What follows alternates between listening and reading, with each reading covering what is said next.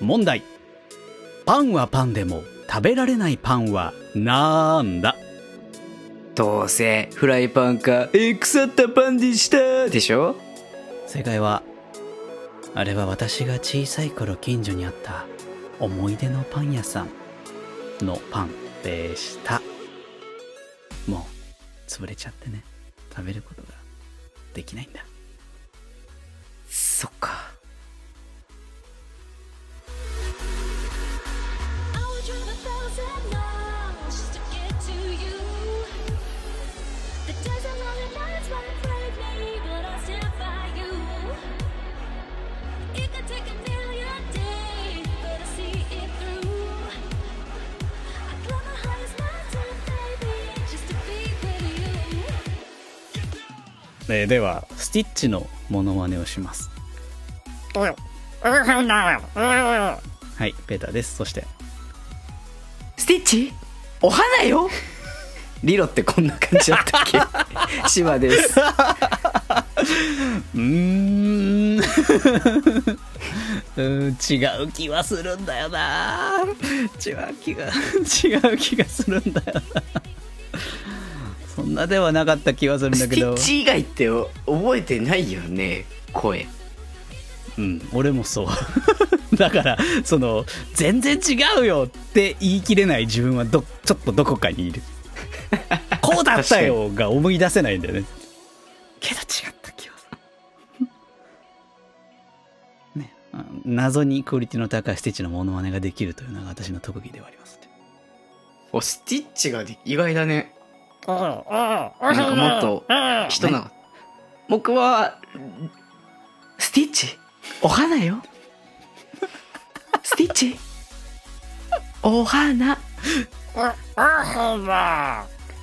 きたじゃないスティッ チそそんなんだったのかな俺スティッチそんなに見てないからわかんないかもしれない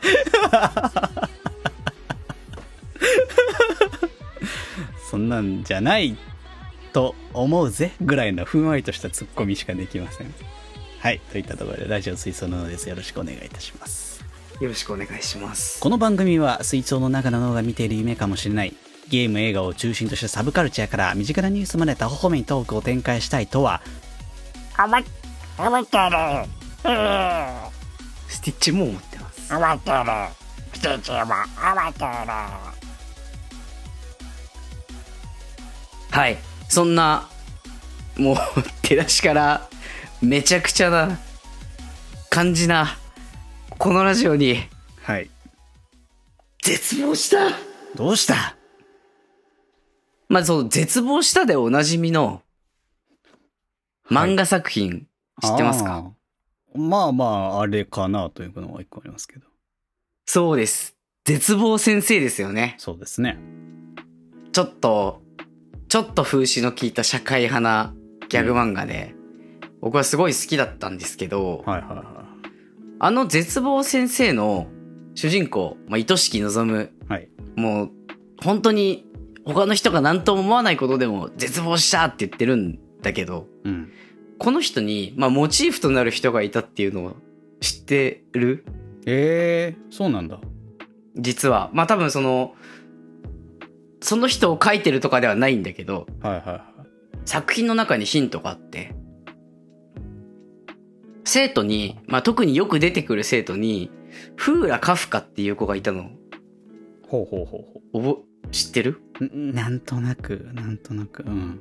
実はこれがヒントで、みんななんとなく聞いたことあるであろう作家のカフカがモデルというか、はいはいはモチーフになってるんですよ。まあ、そんな印象カフカっていう言葉にみんなないと思うんだよ。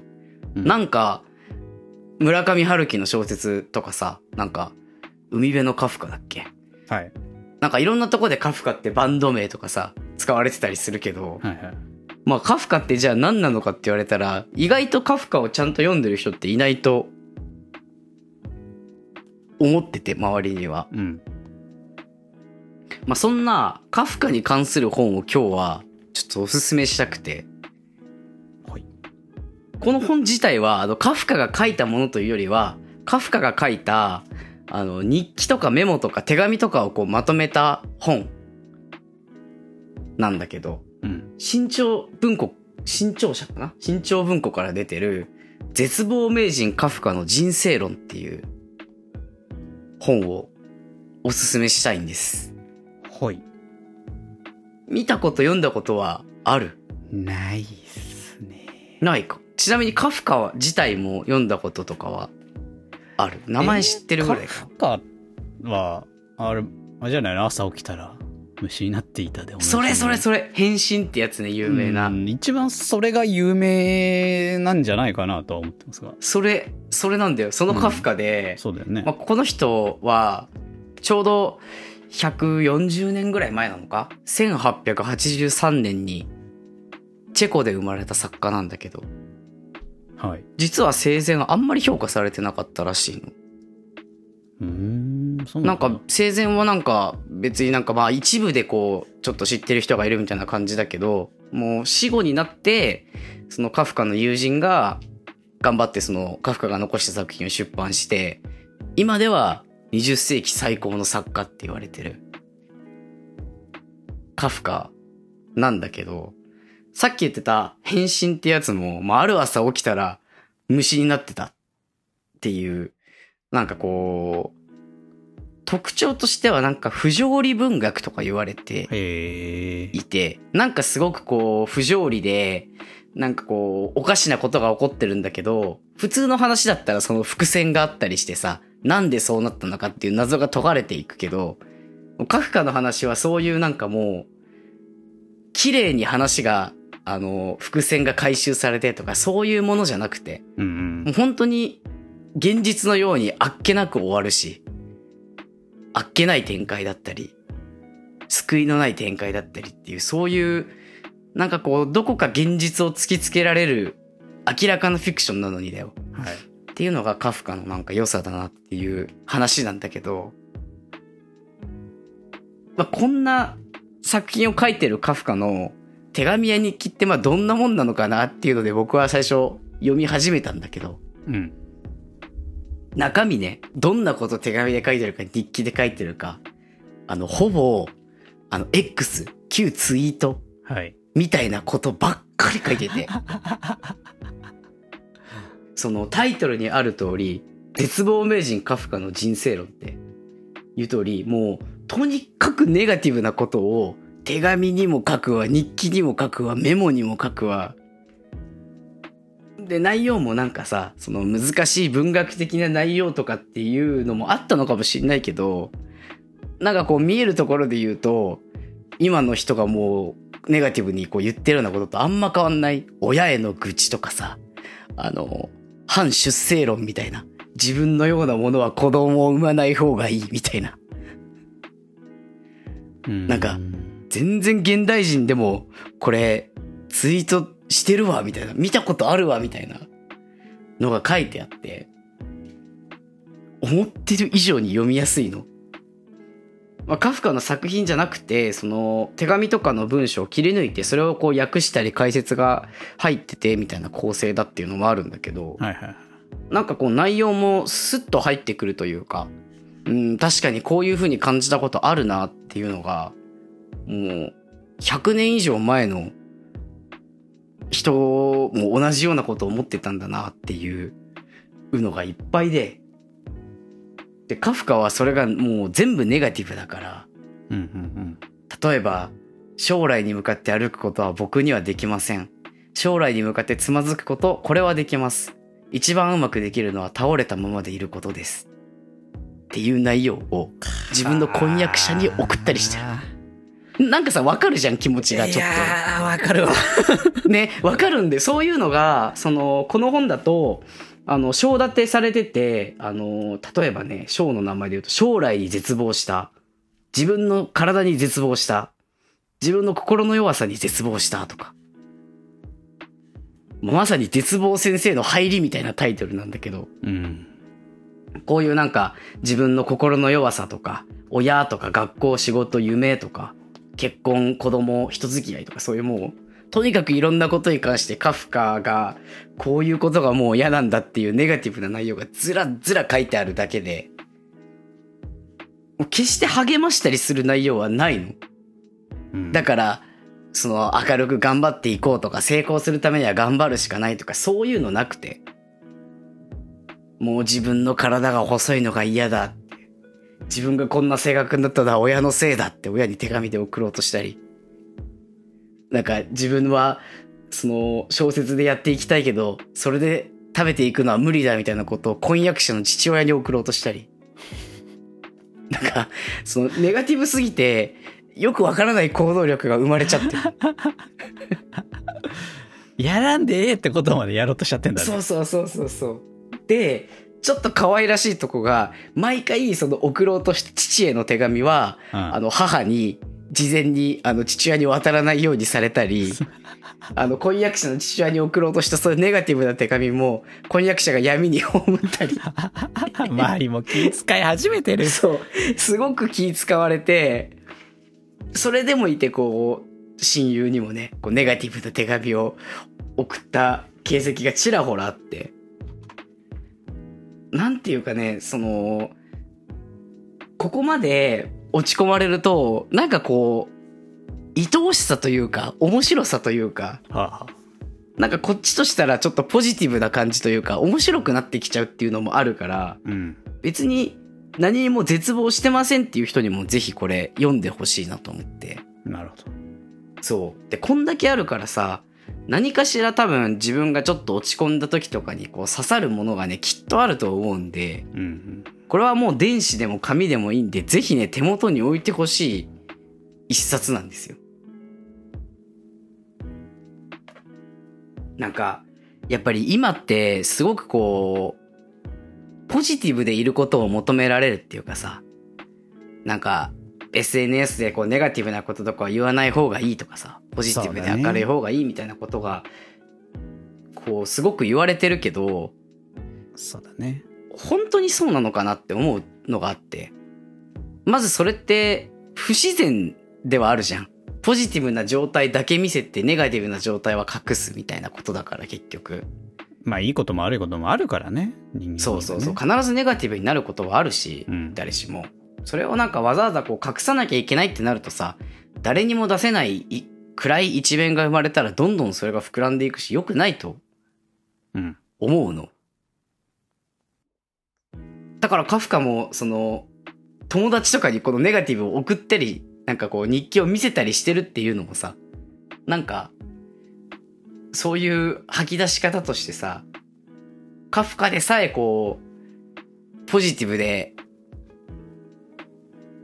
なんか見せようってしてなくてもこれだけなんか魅力的でいい作品書いてるしこのネガティブな面を見てもこんだけ支えてくれる人がねうん。気使ってくれる人 がねいたわけだしそうそうもっとねこういう部分を出してもいいんじゃないかっていうのもまあちょっと思ってはいはい。いてそやっうぱり励ますだけじゃないね辛い時は辛いっていうのを言ってくれる人がいるっていうのもすごくでかいとうん。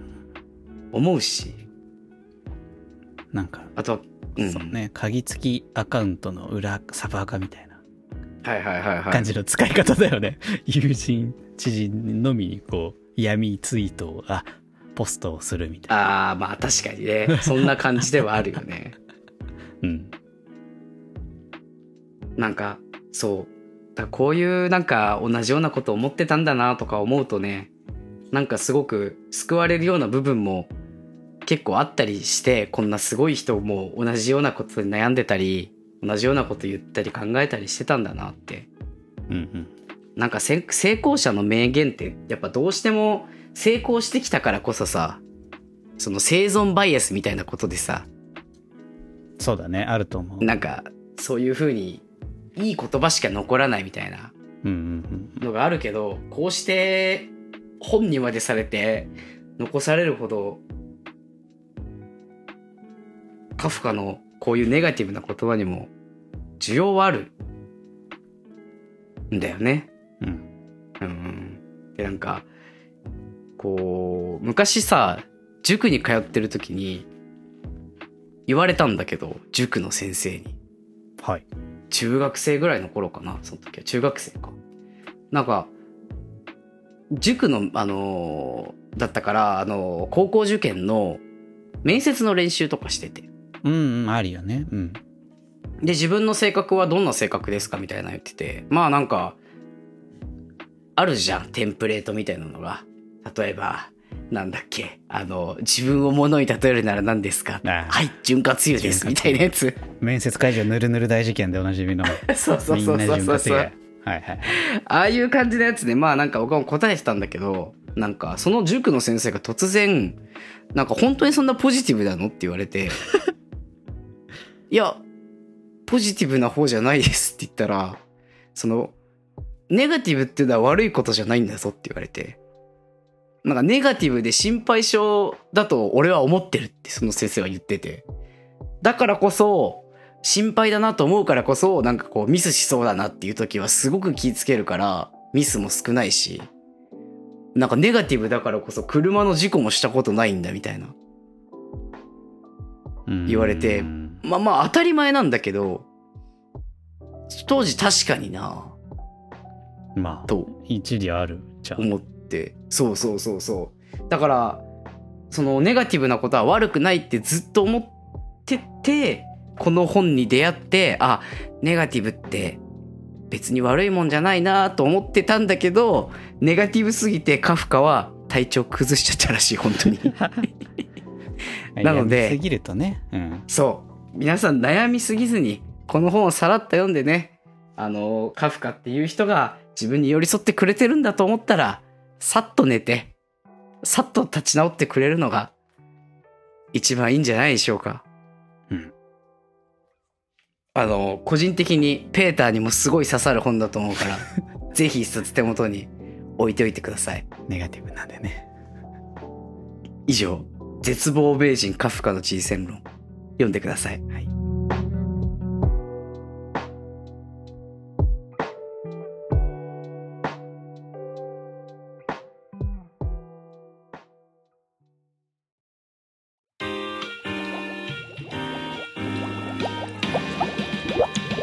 水槽の脳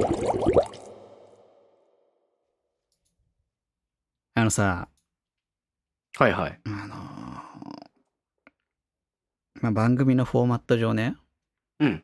次は多分私が主導になって話す時間帯なんですよ。そうだね。大体こう、どっちかが話すターン10分ちょっと。順番にって順感番じだよねに今度話したいことみたいなんだけど、ちょっと今日は勘弁してもらえないだろうか。勘 弁してもらえないだろうか、どうにか。どうにかならないのか。あー、ないんです。今日 何してたの 何もしてない。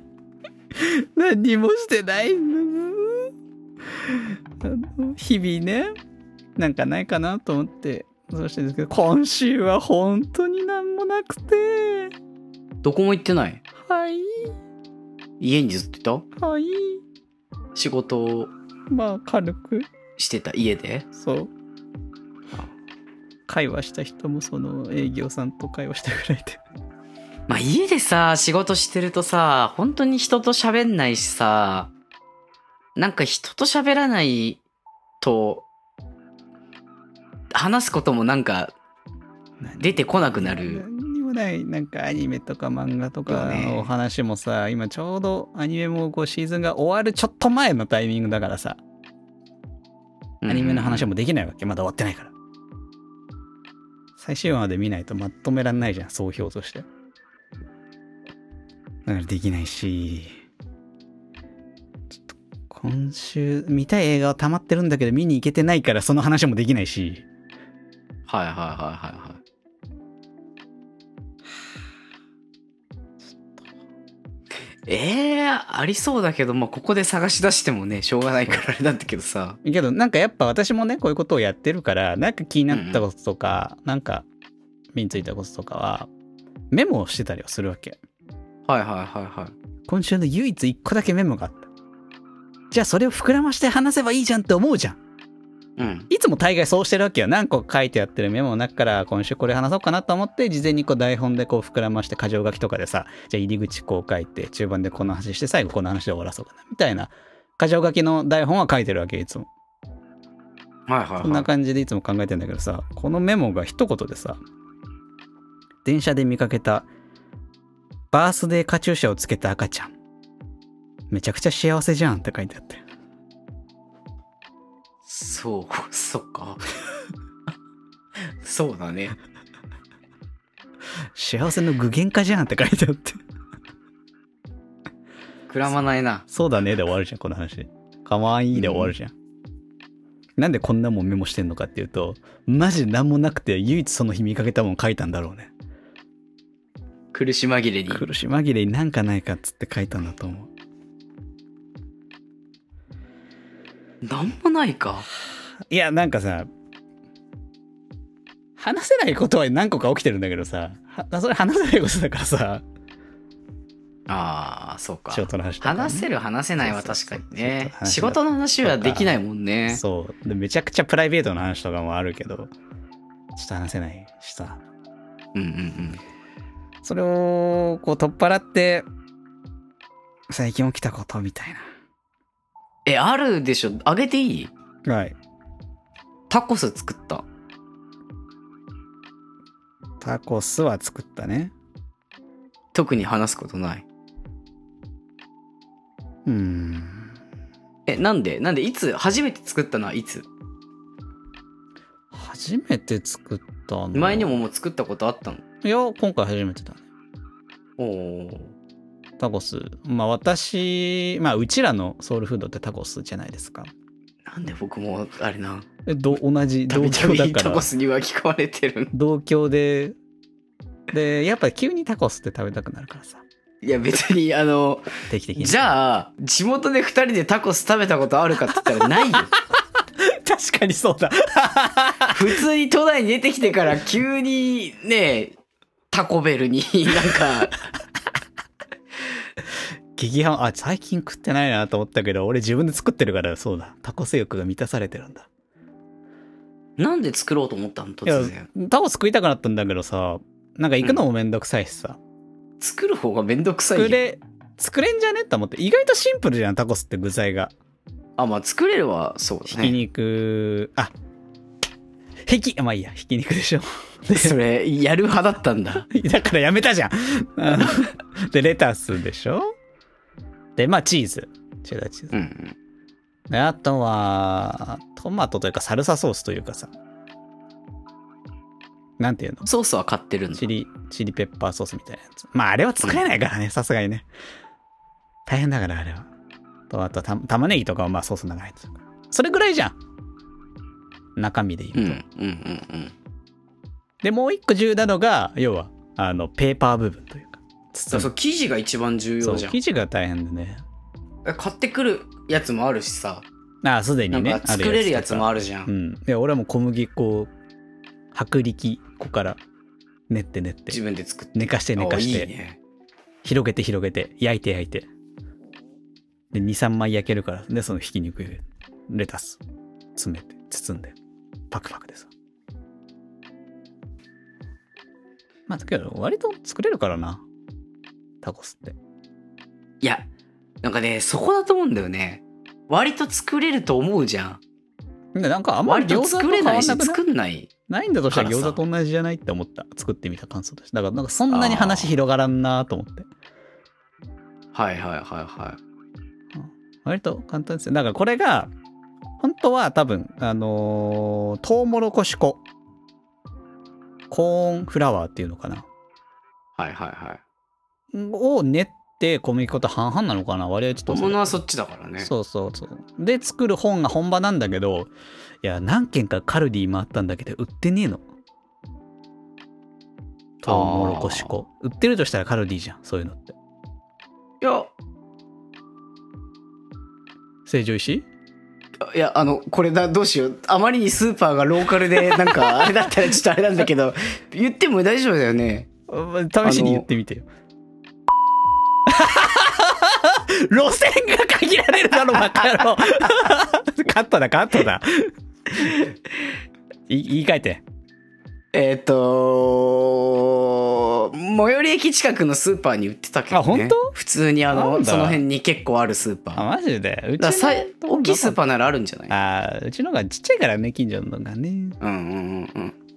そっかまあもうちょい探してみようかなと思ってまだ手に入ってなくてトウモロコシ粉がコーンスターチと違うのよコーンスターチはもっとなんか、あの、ちっちゃいやつに入ってトる。ウモロコシでんぷんだからさそうそれはでんぷんを抽出しちゃってるから違くてただこうトウモロコシ引いたやついや、いいね、本格的に作って。うんでも、ちょっとソースまでいってほしいけどね、正ソースはさトマト煮詰めないといけないでしょああいうのってでめちゃくちゃ具も必要でさ玉ねぎとかなんかその他もろもろまあチリもそうだけどあとビネガーとかかいや結構ね調べたらめっちゃ大変そうでさすがにこのコストはねできないなとなぜならあ一口そうコンロだからね直。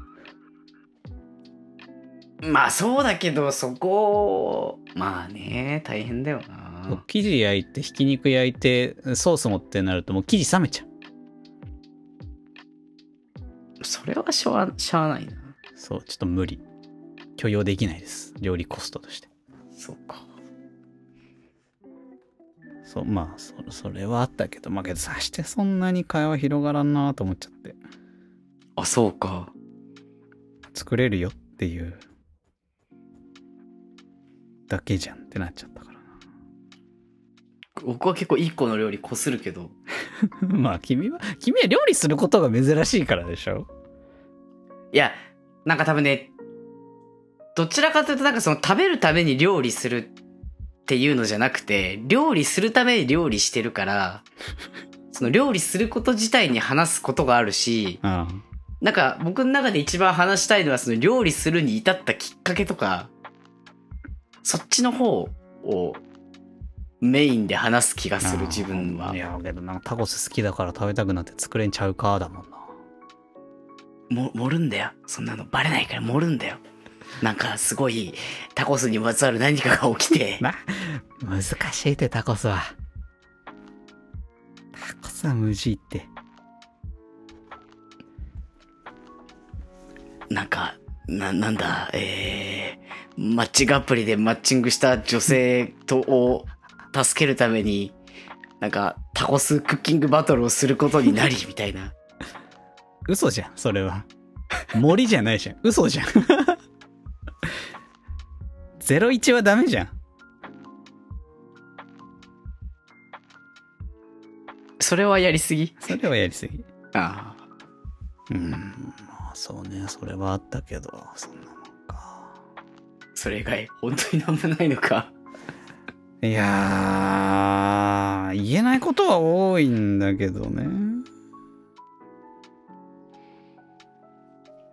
えな何それはやっぱ仕事系で言えないことなんだまあ、あと、口が悪すぎて言えないこととか。あー口が悪すぎて言えないかだからそういうことは言えないし、口が悪すぎると、あと、特定のファン層を叩きまくってる発言になるから、さすがに言うのはあーはばかれるな、みたいなことがね、ちょっと私の思想が漏れちゃってるから。なるほどね。それはなんか何もないっていうよりなんか、心の状態が不健康なんじゃないかそれもあると思う。なんか最近良くないんだよ、俺。塞ぎがち。まあなんかやっぱ季節的なものとかさ、その、たまたまその時の環境とかある、だろうからね。そういう時はまあ、ありますね。確かに。うん。なんか、良くない、うん気を感じるのよ。あの、気ってあの、下側の米の字でちゃんと書いてね。ああ、な、なんか、あれ か。本来の木みたいなやつか。気、気の流れが良く。こういうこと言う、 ここもカットしなくちゃいけなくなるよ、俺。大丈夫。別にそれは何、バカにしてる木の流れのことを。はい。あ、バカにしてるって言うとカットしなくちゃいけないのか。危ない危ない。ああ、そうだよね。そうね。だから、なんか、ちょっと最近塞ぎがちではあるんだよね。だから、そういう時には何をするのジムに行って走る。いや、まあ散歩はどう昨日行ってるしなジムに行って走るってやっあぱ確かにさ俺、外出の量減ってるかも。なんかち、多分違うと思うんだよね。その、もそこに行ってやる日常の動作じゃん。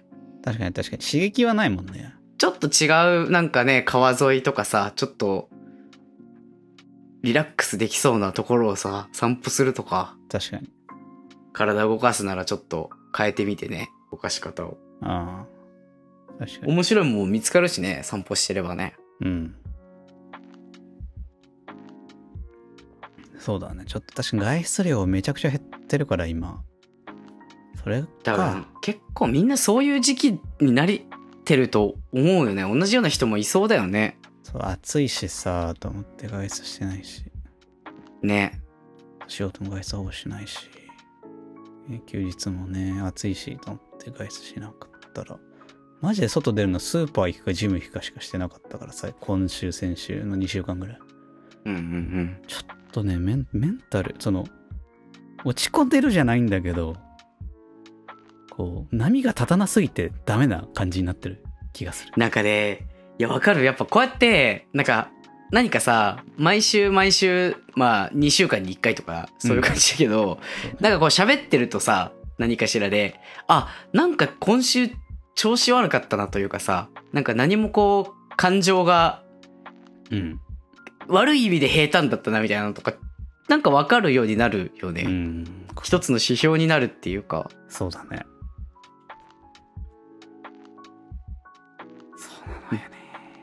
あ今週はそういう週だったということで今。週はよろしくなかった。まあ、先週もだろ、あ前回もだろと言われればそうなんですけど。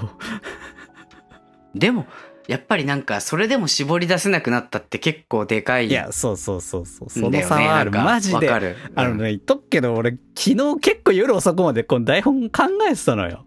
1うん、時ぐらいまうんうでん。。マジで出なくて、1文字も書けなくて、こんなことないわけ。とりあえずなんか書ける人だったのにさ。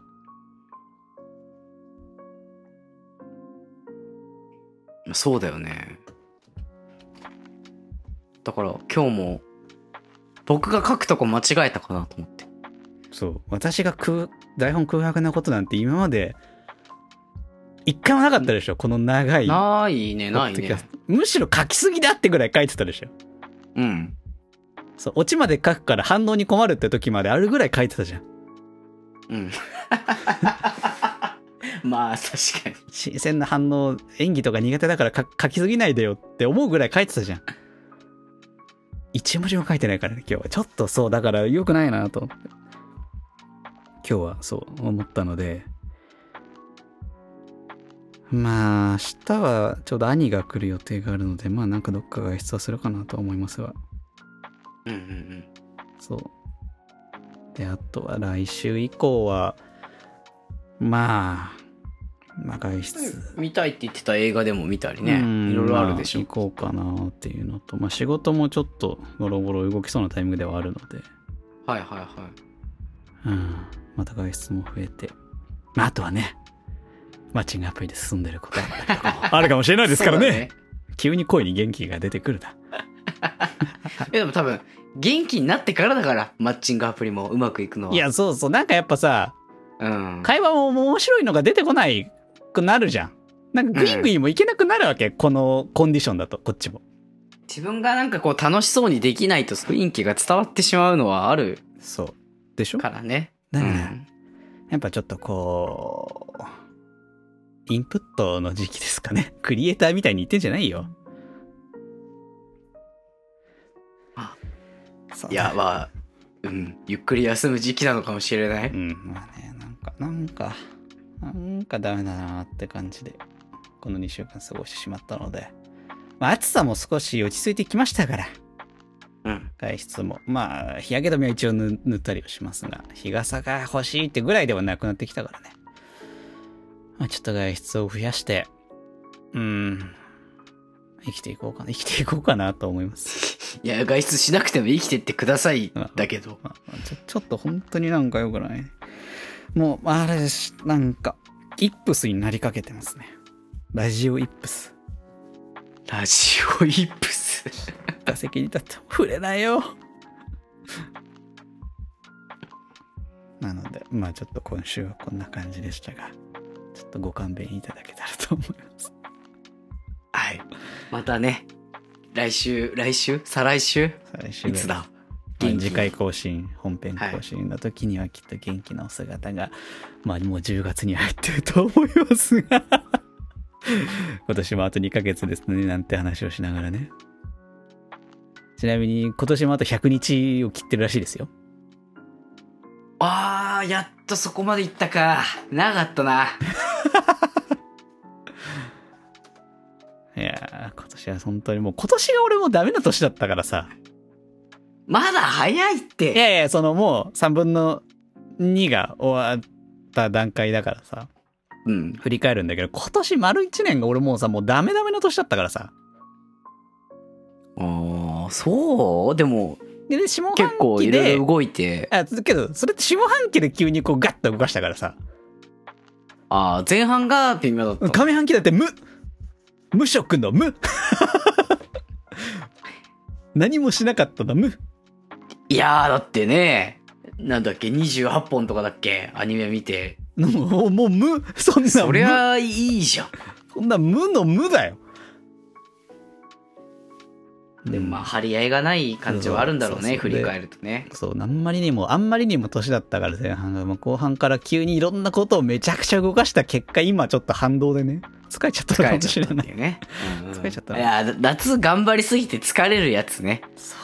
ちょっと頑張りすぎちゃったかなうん、まあ、9月はお休み期間ってことで、ゆっくり休んで、そうね10月にかけましょうよ。